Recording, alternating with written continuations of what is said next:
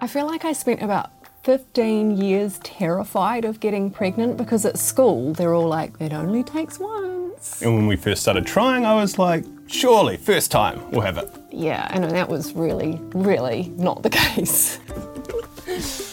Then you get to a certain age and people start asking you the question Do you have kids? And I've just started answering that bluntly and honestly. We are struggling to have children. Kia ora and welcome to The Human Race, a podcast about those who are in the race of their lives to create a life. My name's Nadine Higgins. I'm a broadcaster, a journalist, and for the past four years and counting, I've been trying to make a baby with my husband. That's me, I'm Dan, and we reckon infertility is lonely enough without making it a dirty little secret.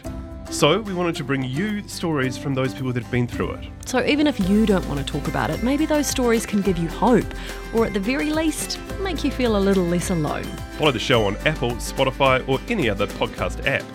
You can also listen at stuff.co.nz slash the human race. This is a collab podcast between Stuff and Wabi Sabi Media.